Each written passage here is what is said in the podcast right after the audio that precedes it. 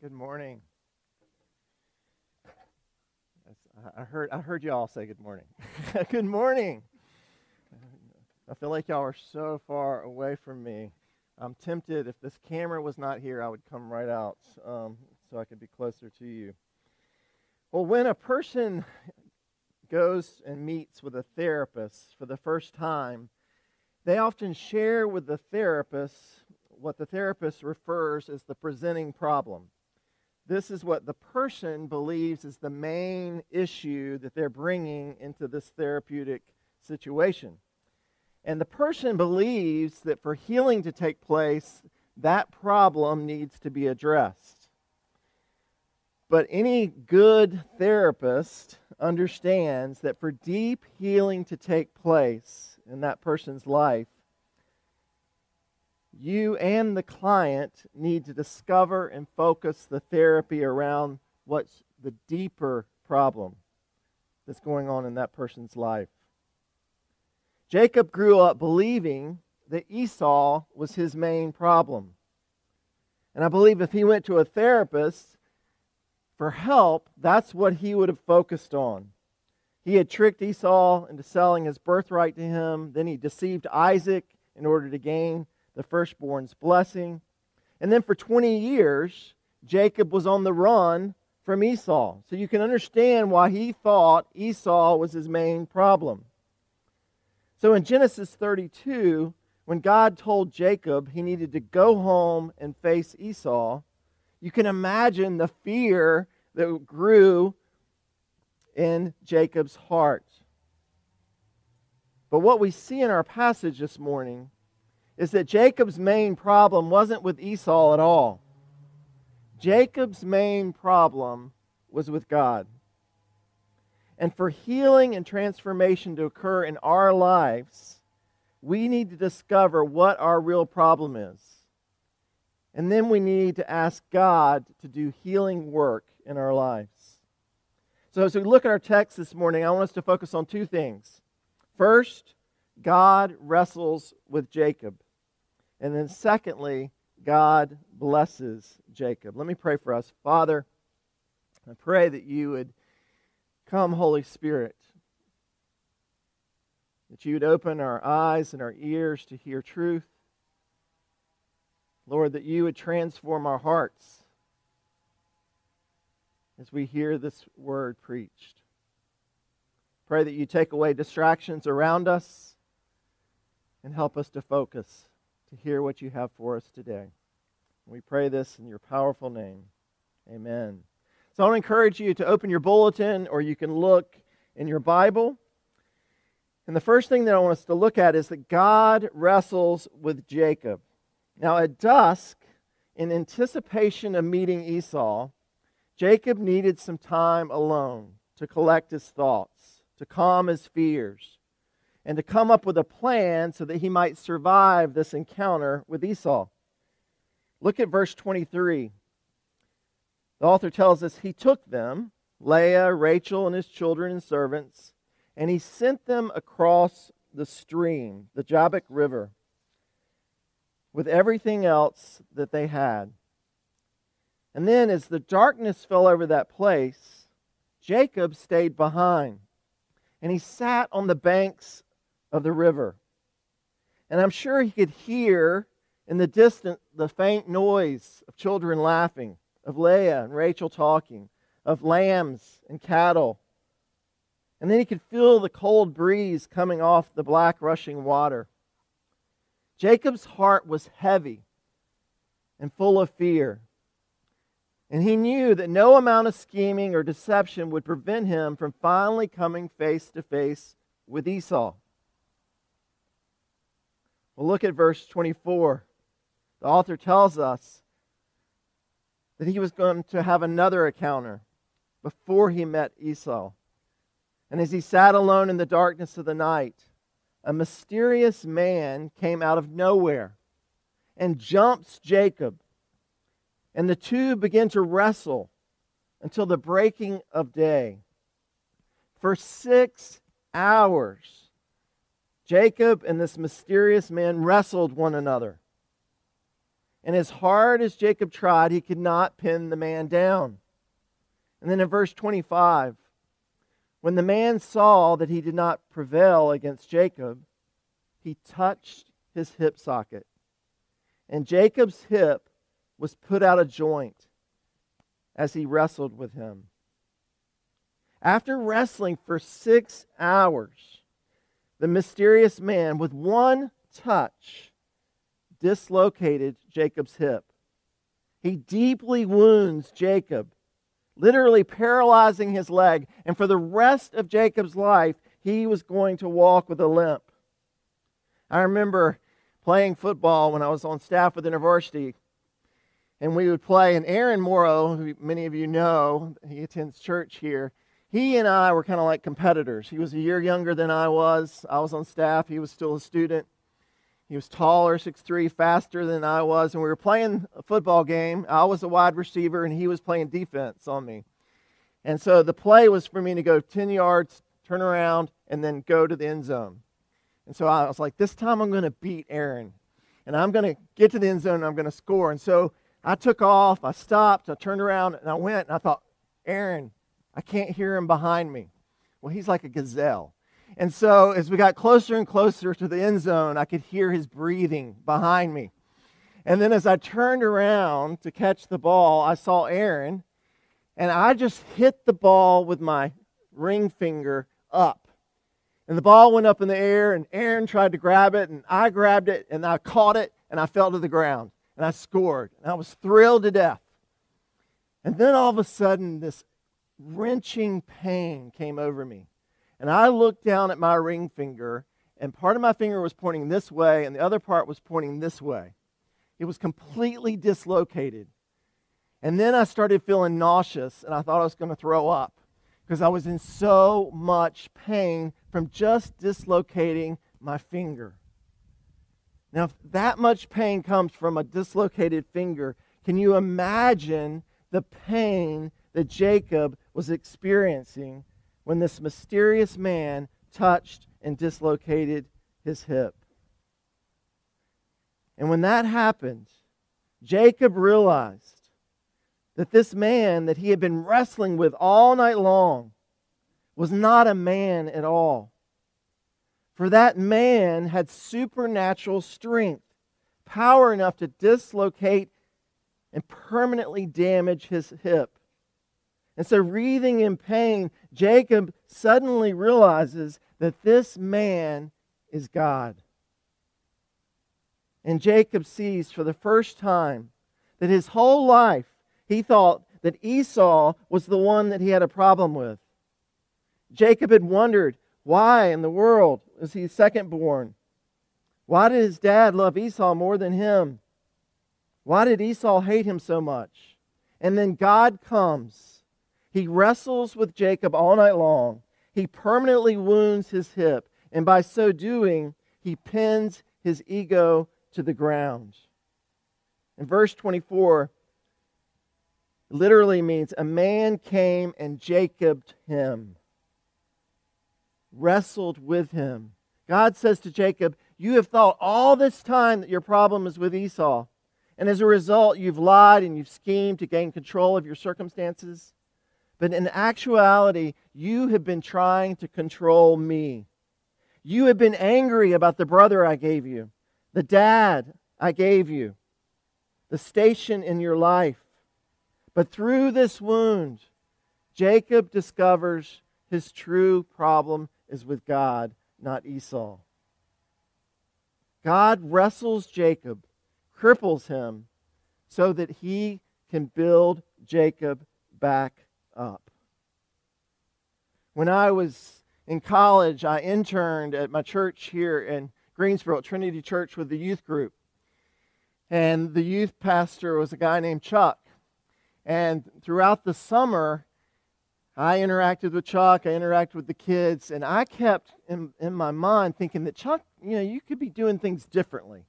And you're not doing this well. And you're not actually discipling this kid really well. And I kept all that to myself, but inside, I was having this bitterness and anger toward Chuck. And so, two thirds of the way through the summer, as a young, arrogant college student, I thought, I'm going to confront Chuck. And so I went to Chuck and said, Hey, I, I don't think you're doing a great job here. And I think you need to disciple differently. And I'll never forget, he looked at me and he wasn't angry. And he said, You know, Todd, I need to think for a second about whether or not I'm going to ask you to resign. So you need to leave my office, and then I'll talk to you tomorrow. And I remember in that moment, I thought, oh my gosh. And I went to the sanctuary in that church, and I went to the altar, and I knelt, and I just wept and wept and wept. So loud that Joe McKinney, who was the worship director, who was in the office next to the church sanctuary, came in. And he knelt next to me, and I told him what happened. And he said, Todd, you've thought all summer that your problem was with Chuck. But your problem wasn't with Chuck. Your problem is that you don't trust God. And you're not willing to surrender to His authority. And maybe through this instance, God is trying to break you so that He can remake you and break your arrogance. Maybe He's pinning you to the ground like God pinned Jacob to the ground. I wonder in what ways has God crippled you so that He can build you back up? Maybe you've thought that a particular relationship was your main problem or an addiction to a particular substance. But God comes in the middle of the night, pins you to the ground, and says, Your problem is ultimately with me, and the solution is only found in me. Beauty and affliction are the two means in which God transforms us. We all prefer beauty, but what we see in our text this morning is that sometimes God chooses affliction to draw us near to Himself. And so the first point this morning is that God wrestles with Jacob. The second point is God blesses Jacob. Jacob had spent his whole life seeking his father's approval. And although he had received a blessing from Isaac and God, he never really let that blessing move from his head to his heart. So many times we know all the right answers, we know the truth, but we continue to act like an orphan because we haven't experienced the truth. During the wrestling match, Jacob sees God's face he experiences the reality of being in God's presence. And because of that, there's a shift from his independence and his selfishness and his scheming to a place of surrender and dependence on God. And in verse 26, Jacob says to God, I will not let you go until you bless me. And in verse 27, God asks Jacob, What is your name? And in verse 28, God says, Your name shall no longer be called Jacob, but Israel, for you have striven with God and with men and have prevailed. Here, God renames Jacob. There's a rebirth here. Braxton and Shelley Towery gave birth to a baby girl this week, and they named her Lydia Lane. Now, there's something very significant and intimate about a parent naming a child. They and they alone have the authority to name her, and by so doing, they're giving her a series of sounds that will forever identify her and hopefully remind her who she ultimately belongs to. In verse 28, Jacob is reborn and given a new name. God his papa speaks directly to Jacob's father wound and his identity crisis that's led to so many poor choices and actions throughout his life. God looks him in the eyes and says, Jacob, you belong to me. Your identity is found in me, and your future will be determined by me. You are my beloved, and I will care for you. And your name is no longer going to be Jacob, the heel grasper, the deceiver, the schemer. You shall now be called Israel, the God striver, or the one who strives after God. God blesses Jacob. God speaks words of life to Jacob, who's now called Israel. God transforms Jacob's identity. And the truth of this blessing that was given by Isaac and God that he knew in his head now had moved to his heart. And there's a transformation that takes place. This is the chapter where we see the selfish, scheming Jacob shift to be the God striver, the one who strives after God. And in verse 29, Jacob asked him, Please tell me your name. Or this can be translated, Please, God, show me your face. Like Moses asking God, What is your name? Jacob does what all of us were created for, and that is to seek the face of God. We were created to see God's face. We were created for intimacy with Him. It is by seeing God's face that we are fulfilled and sustained and transformed. And for now, we see his face dimly, but when he comes again, we will see him fully and we will be made fully known. In verse 30, Jacob says, I have seen God face to face, and yet my life has been delivered. He is seeing God face to face and lived. And then in chapter 33, having seen the face of God and survived, Jacob can now move toward his brother with less fear and continue receiving the blessings of God. For back in Genesis 32, verse 11, Jacob asked God and prayed to him to deliver him from the hand of Esau. He told God that he was afraid of his brother. And then in verse in chapter 33, verses 1 through 11, we see God answering Jacob's prayer. In verse 1, Jacob lifted his eyes and looked, and behold, Esau was coming, and 400 men with him. Now, before this uh, uh, occasion with God, Jacob would have just been so overcome with fear. But what we see here is he's not as fearful. In verses 2 and 3, he divides his household in two parties just in case there's a catastrophe. And Jacob, who normally would be in the back, went ahead. And then Leah and her children. And then, of course, Rachel being the favorite one, and Joseph were in the very back. And when Jacob gets closer to Esau, he bows himself to the ground seven times until Esau came near to him.